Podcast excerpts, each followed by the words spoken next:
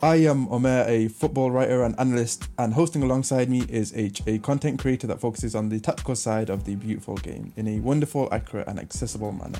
Welcome to the And Again podcast. This podcast brings astute analysis and genuine insight into everything this week in football. Joining us today is someone who best captures everything that has happened specifically this week in football. He is a presenter for the United Stand, a host on Talksport, and most recently, the country's new top managerial prospect. Welcome, Mark Goldbridge. How are you? I'm very good, thanks. Uh, been a very interesting week, but uh, uh, big fan of what you do, and uh, yeah, happy to be on. So yeah, let's go on with it. Thank you so much. Uh, yeah, uh, a hectic week indeed. Tell us a little bit about how how it's been, uh, sort of managing obviously the game uh, for the YouTube All Stars against Sidemen FC um, at the Valley in front of 27,000. Uh, sounds absolutely insane. We all watched it. We saw how it took over social media. Uh, so, yeah, just give us a bit of insight into into how that was.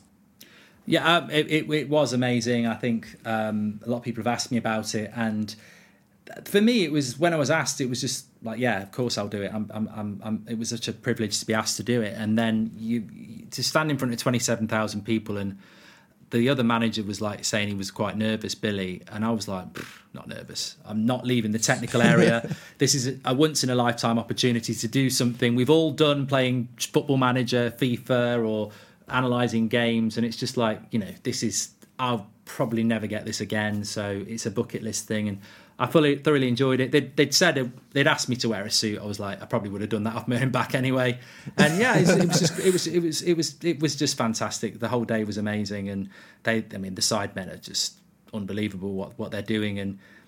They, they, they, there's no expense spared and there's no corner cut. It's just it ran so smoothly. It was fantastic. It made ultimately it was about the charity and, and raising the money that they did and everybody involved, whether it was Speed or Danny Aarons or whoever, whatever level they were, just absolutely loved the day. It was great.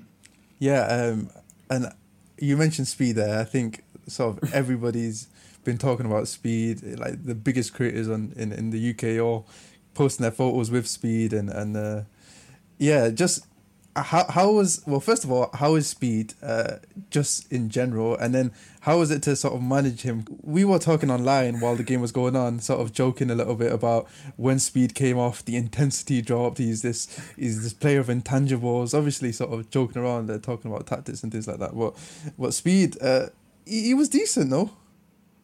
Yeah he, he was he was i mean there's a few players there that just hadn't played the game before and i don't know what there was a few clips floating around of him in England, and I mean, I, I, he didn't look like much of a player there, but he, being an athlete, and he is an athlete, he did have his use, and he made some dangerous tackles, and he made some good. I mean, Chunk scored because of a good tackle from from speed. So, yeah, I mean, he was a he was a good character. I was very fortunate that on the bus he came and sat next to me, so we had like half an hour sort of chatting and stuff. And here we are on the team bus heading out there. Suey!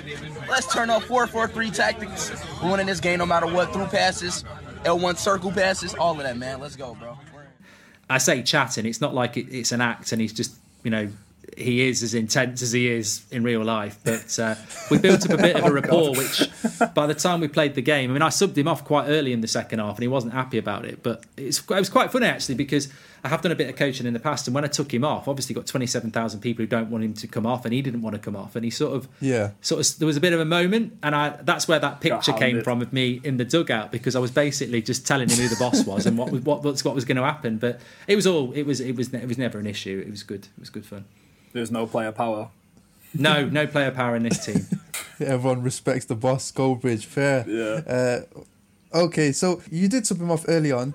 I, I just wanted to know a little bit more about. So, sort of throughout the game, you were making subs. You were sort of changing the system. Did you go into the game sort of having a idea, like a system in mind, and then how did you sort of decide to make subs and when when to make subs and just sort of yeah. talk us through, yeah, just generally like how it went throughout the game. Well, the reaction to it's been funny, and I just think it's really funny. You know, people are saying Goldbridge for manager and all that because you know that's social media, and it, it, it, was just it was a fun event, and and I think we were all saying in the after party how it was just great how it was all blowing up. But to be honest, it, I don't know how the sidemen did it, but for us, we had a, a the lads set up like a WhatsApp group in the week before, and it, and it started really early about what we're going to do and how how their strengths are. And one of the problems we had very early on was we had no centre backs. So everyone will know when you're playing at any level, if you've got no centre backs, you're in a you're in a lot of problems. We had a really good midfield of um, Philly, Noah Beck. Noah Beck, and um, Yeah. and Theo. And Harry Pinero can play centre back, but we had no, like literally nobody who could play there. So this was a problem uh, we were talking about for a few days, and then basically we um, got to the day and basically said that we were just going to drop one of our midfielders into centre back, and they would rotate. So sometimes it'd be Philly, sometimes it'd be Theo. We had no pace up front either. So the plan was always that Cal the Dragon may have made a few mistakes in goal, but he's he's okay with the ball at his feet. Yeah, it was actually surprising. Yeah, There was a one ping that he, he had on his left and he hit it out. left like, back or something. Yeah, it's Yeah. like a diag. Yeah. it was actually pretty good. I remember seeing that.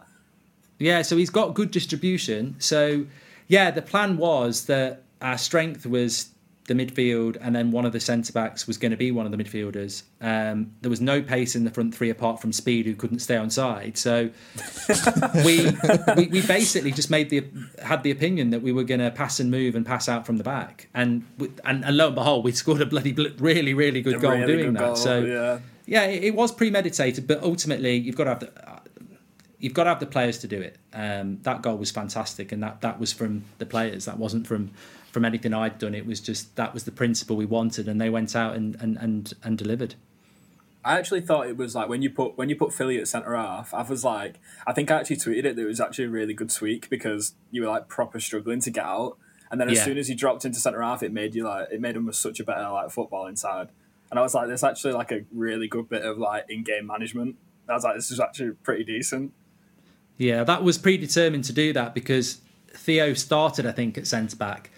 But Yeah. he's a, he's such a good. I, I I said to him, you know, I think every player I've ever watched, I can see traits of a previous player, and maybe that's just the way my mind works. I've never seen a player that I've gone, I can't see a bit of another player in him. And Theo reminds me a bit of a. I mean, obviously he's not that, but he's got that sort of Zidane thing. He's quite a big big bloke, but he's good off both Moves feet. And I was like, we- we've got to get him further forward. So it was always Yeah. going to be rotated. And yeah, you're right. When Philly dropped in there, he's another person that can just bring some calm to the defense as well. yeah, really carried carried the ball nicely.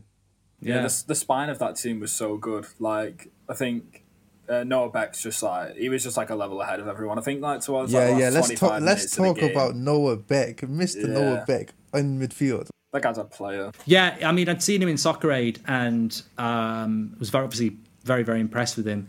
Uh, I don't, he was he wasn't very happy at the end of the game. He was not. He, he felt he'd had a really bad game, and um, Oh. I think that I think yeah, I think he tweeted something saying Yeah, that. Yeah, I think he tweeted a saying he was happy. Yeah, yeah.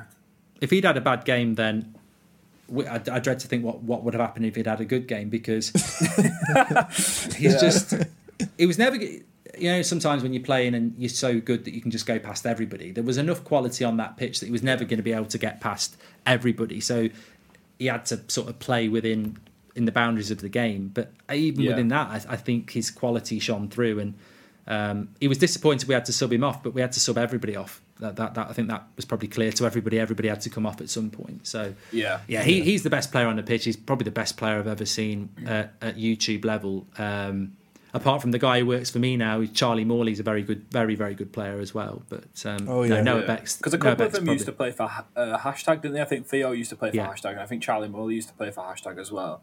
Yeah, and then yeah, Noah yeah. Beck, when I found out when I was watching him in Soccer Aid, I actually watched the performance and I tweeted and he, he like quote tweeted my tweet saying like I think I said like United need a number six and he was like I can play uh, six and eight. I was like I'll step in, and then I actually did like research and he actually had a full on scholarship or he had the chance to go like on a scholarship and he was like that Yeah. good. And then someone said at the end of the Soccer Aid game, like one of the ex pros he was playing was like he was one of the best players on the pitch today. Like he didn't even look like out of place. He was like playing like an ex player. Yeah, the thing I like about Noah Beck is that so many players are good players, but they're attackers. Everybody appreciates Noah Beck, and he plays in a position that you've got to know football to know how good he is, and and and, Yeah. and that's what I like about him. He's he's not a striker, he's not a winger, he's literally a conductor. Uh, he's a box to box player. He's a he's he just sets the tempo of the team at a much deeper level. And you've got to know football to know that. And so many people obviously do know football now because they, they you know, he, he he just gets so much um, praise and quite rightly so. Yeah. You know, um, obviously there was so score was eight seven, and there was a multitude of like wonderful goals. Uh, what was your favorite goal, and what was your what do you think was the best goal? So I'm asking both of these questions because I have a feeling I know what the answer to favorite goal is going to be. Um, Yeah. But what do you think sort of the best goal was as well? Well, one of my favourite goals, because I grew up on it, was um, Brazil against Italy in 1970. This team goal that just goes all the way down the pitch, and then just I think Pele lays it off. Carlos Alberto. Could just comes through and whacks it in with the outside of his foot. So yeah, I would definitely go for the goal that started out from, from, with Cal and went all the way up because it was a lovely weighted pass that uh, Castro just whacked into the bottom corner, and that's Yeah. I think Yeah. team goals like that are just fantastic. But Philly's goal was bloody good as well. I was right behind that, and he smacked it straight Yeah, in the top corner. And I think try. some of the keepers could have done better on some of the shots, but I don't think that one was was going to get stopped. I think even Pieface after it just like kind of just looked around and pulled like a face. He's like, "What say, can I really do?" That Yeah. just come through. Yeah, like what can I do there? There were some good goals. I mean, look, Miniminter's chip, the header from uh, the was it um, Toby? I think scored the Manny. header.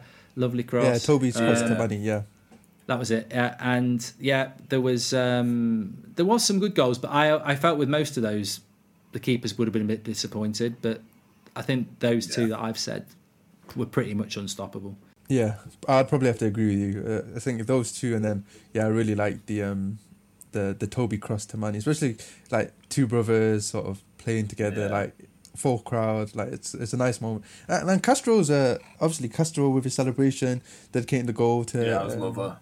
Yeah, his his mum who Yeah, um, yeah. cancer as well. Yeah. So Yeah. um, yeah, just in general, I thought the whole like the whole event was just it, it left me feeling like wow, this is look at the scene. Like there's really It was crazy. How far? How far they've all come? It's crazy. Yeah, you got and, and also you got that connection between Toby and Manny because even on the bus they were sat together on the bus there and stuff, and so it, it was nice that they you know they, they got that as as brothers like you say, and I mean I think they've done a few of these and that was probably the best game by a very very long way because even to the free kick at the end, if Theo scores that, we're going to penalties, and I, I thought he would score that. I did think he'd score. the that, game was but, you know, scripted for him to score that. You Yeah. know. I know. yeah, we were all on the side. We thought it'd go in, but it wasn't to be. And I don't. I think. I think by the end of it, everyone had just given everything, and it was just like you know.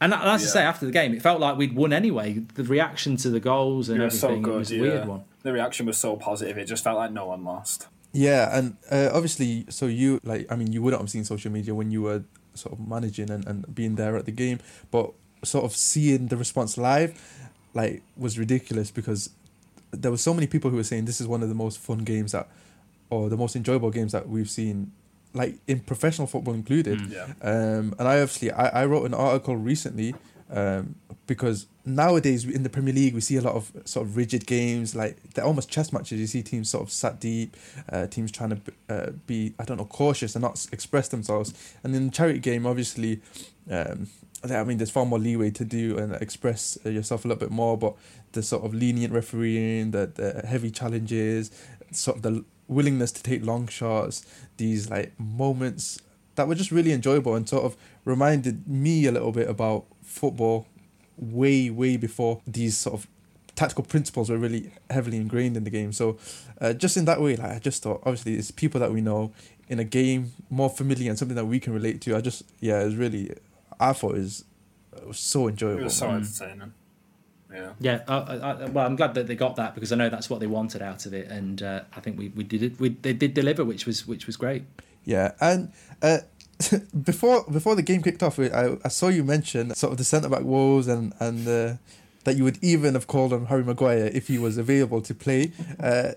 Talking about that, let's uh, sort of transition a little bit towards England and and let's say uh, three piece Goldbridge's in charge at the World Cup. What would be your starting eleven going into World Cup? Because I know after this international break, uh, there was a lot of the, the mood was low uh, in the country, sort of around England and their hopes and sort of who the best players to, to play in the team would be. If we were going position by position, how would you uh, pick your England side going into the World Cup? I think individually, there's there's not too many changes I would have made to the squad that he picked, but there's a world of difference to the way that we're playing. And one of the things that really frustrates me is that we've got so many good technical players. Um, obviously, I'm a United fan, but I, I can't fail to be impressed by the, the, the education and technical ability of someone like Phil Foden, who in an England shirt looks completely lost.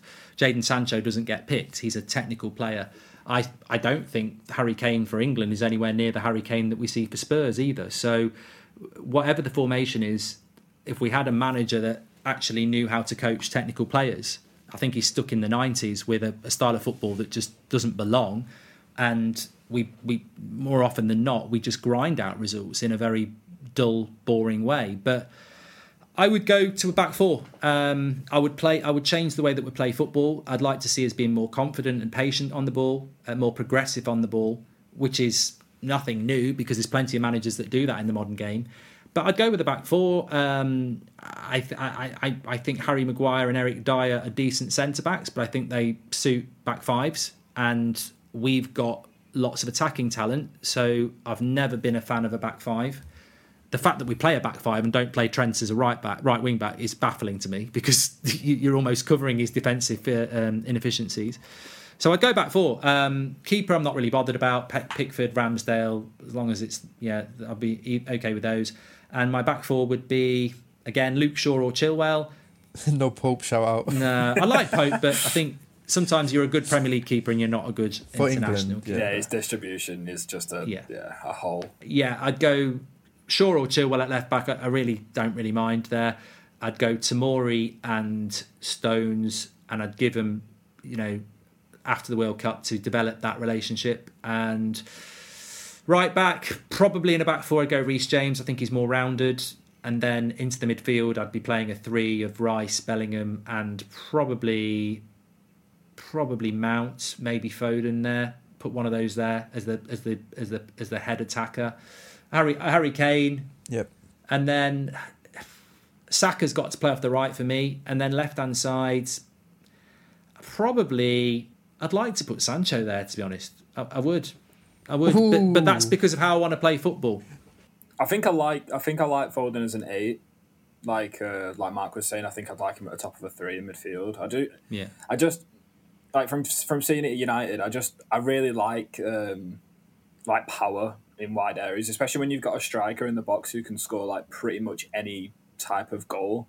I feel like if you if you can't yeah. really you know cut back or cross into the box, I feel like you can't just be coming back inside all the time. So I feel like I would probably go with Sterling, Kane, uh, Saka uh, yeah. as my front three. But I think Sancho, I think he's been heavily criticised for like for, for for the way he plays and like more more sort of like the tempo he plays at and like mm. stuff like that. But I think he was never really this blitz winger at Dortmund. Like it was it was mainly about being a, a wide creator and having runners off him.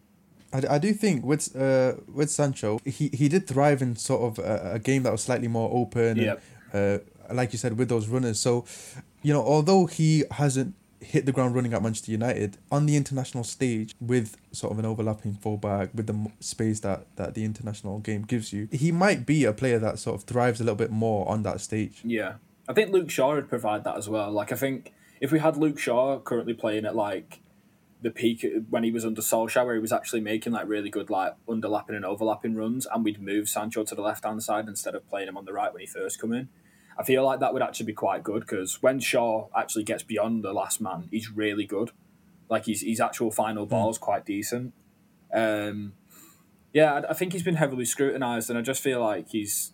It's okay having one player who can come in on the right hand, like the right foot on the left side. Like I think that's fine having one player, but when you've got two, it does worry me a little bit. So like I'd be fine with Saka, Sancho, or um, like I don't know, like a Grealish, Sterling, something like that. Like that's that's completely fine as long as you've got like a a different sort of dynamic on the opposing side, if that makes any sense. Like I don't want it just to both yeah. be inside all the time. The thing is, yeah, you sort of need someone going closer to Kane a little bit to provide that yeah. that goal threat. Obviously, you can get it from midfield a little bit. Um, but I think a lot of our midfielders are sort of these box to box midfielders rather than these out and out attacking midfielders. Yeah. Uh, but like, yeah, like Mark was saying, Foden sort of in the central area um, is a potential option there. And I think personally, I would have I would go for like a 4 2 3 1 shape. Um, and then with Sterling, Saka, Foden behind Kane, I think that sort of gets a nice balance uh, between all of them. It's hard to envisage because we're imagining something that we haven't seen because we, we think of England Yeah. and go, this counter-attacking team and in my vision with my team it would be a team that you've got Saka and Sancho who are more than capable of taking people on Yeah. but you'd have fullbacks who want to get past them you've got people like Foden and Bellingham and Sancho and Saka who are more than happy to keep 70% of the ball and be in the opposition's half it's hard to envisage because we we just don't do it that's the problem but yeah that that would be the dream I think. Yeah. Like we don't have any like late like you were saying Kane doesn't play the same for Tottenham as he does for England. And it's actually like a really good point because obviously when Kane comes deeper, he's got like Son ahead of him, like Kulusevski ahead of him, uh, Richarlison now. Like they, they run on past him. Like for Kane for England, there's no one in the midfield who actually makes runs beyond the striker. Like we've not got any of that. I know people like to compare him to Frank Lampard, but Mason Mount's not really like I don't know, especially in an England shirt, he's not really constantly arriving in the box and stuff like that, and you know, getting cutbacks and you know, receiving balls further than the striker. I feel like we kind of miss that old school English midfielder that can actually arrive late in the box. Like if you are going to play this quite like wide system with your with your three centre backs and your wing backs, and at least have some like box presence, not just just not just Kane on his own. Harry Kane's probably one of the biggest victims of, of, of Southgate because he is scoring goals for England, but anybody who knows the game and knows how he plays for Spurs, Yep. he's not performing like that. But because he scores goals, no one ever No. talks about Kane for England. But he's nowhere. We're nowhere near getting the best out of Harry Kane. But he'll pop up with a goal, and everyone goes, "Oh, it's Harry Kane for England." Because actually, I, f- I find most punditry around England to be quite basic.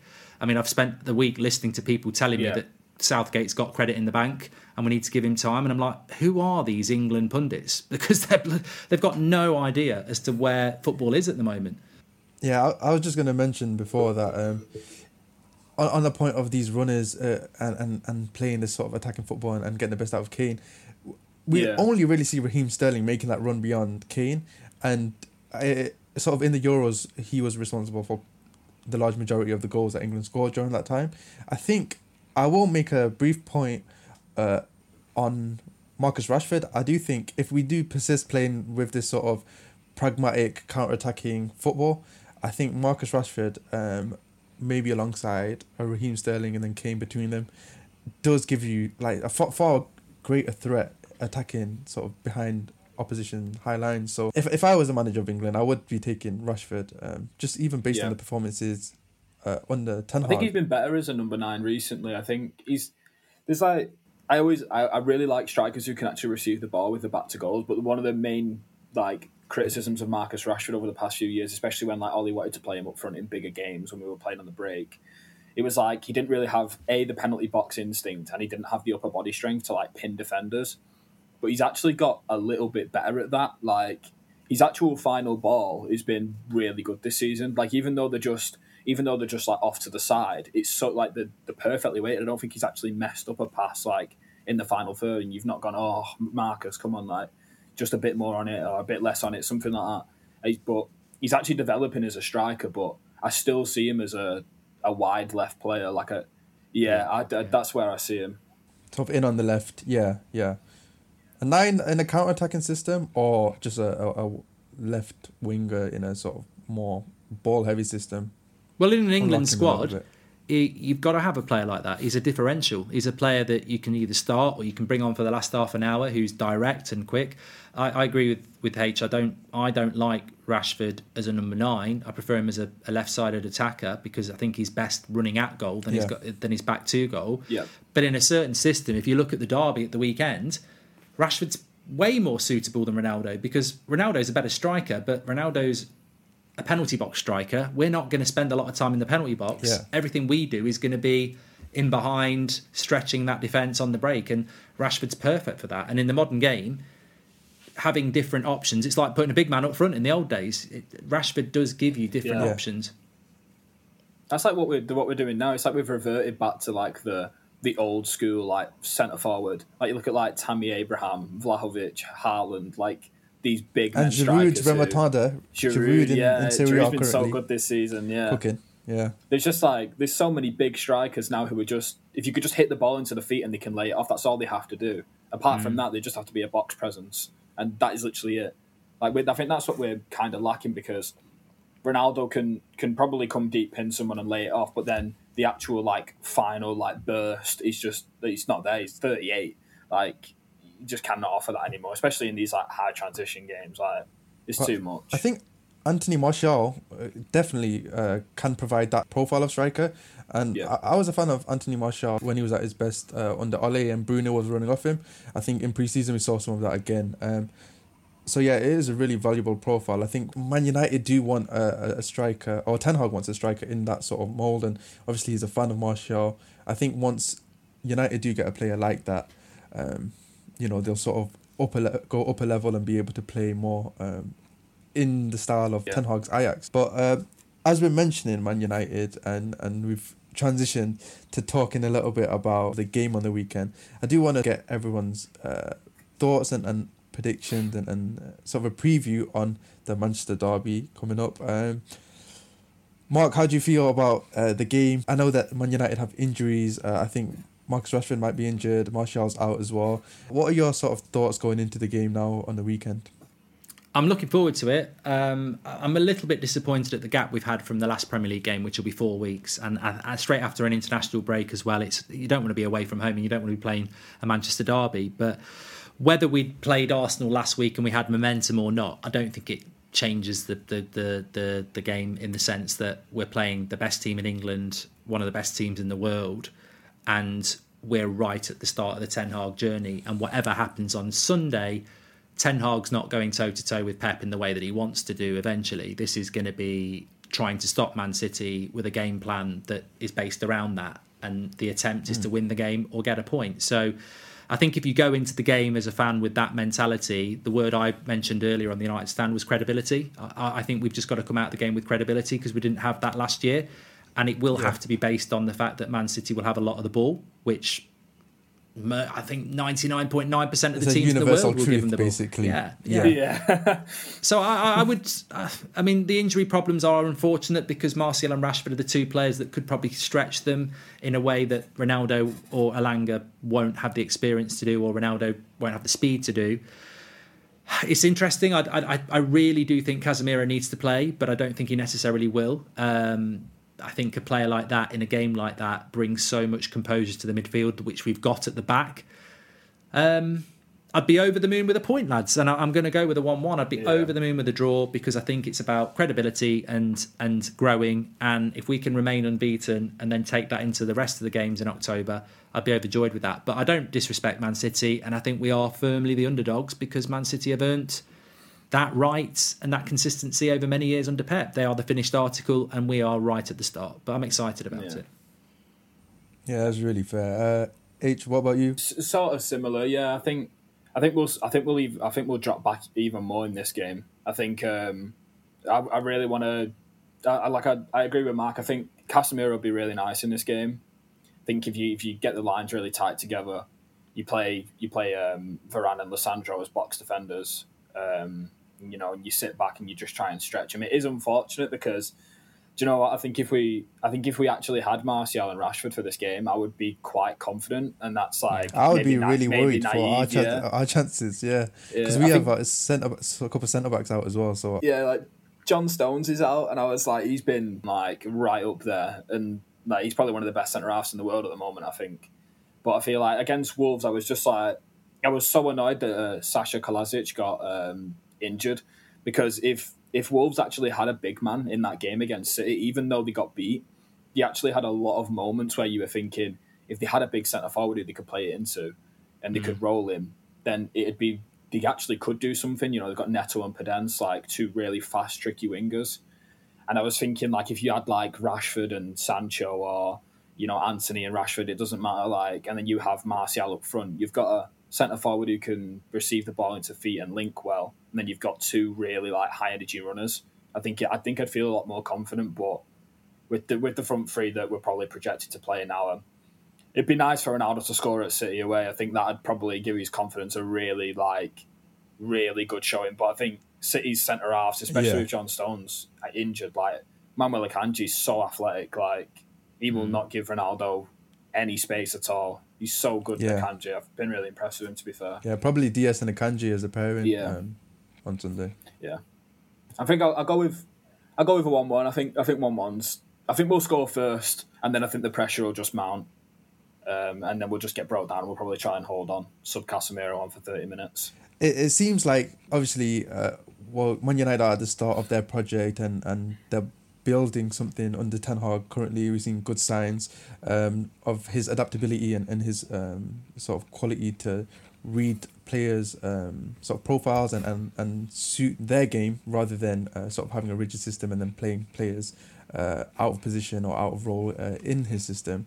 Uh, how how do we feel about the general expectation of, of um, where United should be this season and sort of as United fans having witnessed sort of the last few seasons, what would you be happy with um, come the end of the season and, and what do you expect from from Ten Hag, um, Ten Hag's United this season? I think with um, we're being educated in Ten Hag, and I think fans are having to educate themselves as well. And the general consensus I pick up online and, and, and you know out and about is that Man United, Man United fans are pretty much on the same page. The expectations haven't really been written because the journey hasn't been written yet. It's a bad start to the season with two losses and then four really good results built upon really good response from players from the coach. So I would like us to be in the top four race this season, but it will be a roller coaster because that's Manchester United. Because everything we do is underpinned by instability above it. Yeah. Um, Yeah. But I, I think we've got the right manager. This is this is why I wanted Ten Hag over Pochettino because I just think it, it's a reset and it's a different direction for Manchester United, and we needed that. And I think the players in the main are responding to him. I think there will be people who fall aside, and we're seeing that already. And I think a lot of that's not to do with favouritism in the past. I think it's to do with Yeah. football education. I think the players that are thriving are players that are either leaders or, or who've played at a good level or want to play football in a certain way. And I think that's in tune with Ten Hag. And then I think you've got players like McTominay and Dalot, who people may have written off, even myself, who just have that thing in them to want to be better and want to listen and learn, and, and they've thrived as well. So, but I I think it's it's really difficult. It's really difficult to define where we are at the moment and set expectations. One because I don't know what we can achieve this year, to be honest, and two, I don't want to set an expectation that then isn't hit, and then you sort of feel like you've got to go. We've underachieved. Yeah. I don't think we can underachieve any more than we did last year. so anything better than last year is a step forward, and I just hope we can keep the patience and progression and positivity that we have under Ten Hag, because he's got a really difficult job. Um, but I, I'm enjoying it at the moment, and I just hope whatever happens on Sunday, even if we lose, that's not we don't lose sight of the fact that this journey is a long journey because where we hit last season was the lowest I've ever known. Before uh, Ten Hag was at Ajax, he showed an adaptability at his previous club, um, and then he's shown it now at Man United. So I think just in general, uh, it's really exciting and really impressive to see a coach sort of of that intelligence deploying new systems and and uh, playing in a new way, um, depending on, on who he has. Um, but it does sound like sort of generally the, the mood in the United fan base is relatively optimistic, and um, yeah, it would be good to sort of see um, see Ten Hag's journey at United. I just want to say a thank you to Mark. Thank you so much for joining us. Uh, it's been a pleasure. Yeah, thank you for having me on. Um, I just want to say that look, I, I know what both of you do on Twitter, and, and and that's obviously why I've been asked to do it. And I think it's it's fantastic what you do, and I'm seeing more and more of it, more than than I've seen in recent years, where instead of people on social media coming out with just reactionary comments about this player's shit, this player's whatever. Or this Yeah. player's a goat. People are actually explaining why now, and I think you two do it really well as well. It's it's great because that's the sort of conversation. That's the next step for fan content is to be you know actually progressive because I don't find ex players or, or or the mainstream media very good when they're stood in front of a screen just moving things around. I think it's it's almost like Yeah. paint by numbers. So it's great to see more of this on social media, easily accessible. So yeah, keep doing what you're doing. Thank you so much. Massively appreciate that, man. Cheers, man. Thank you very much. And thank you to everybody who's listened to the podcast. Uh, the next one should be coming out again next week, and uh, we hope to be dropping these regularly uh, each week. So, again, thank you so much. Take care.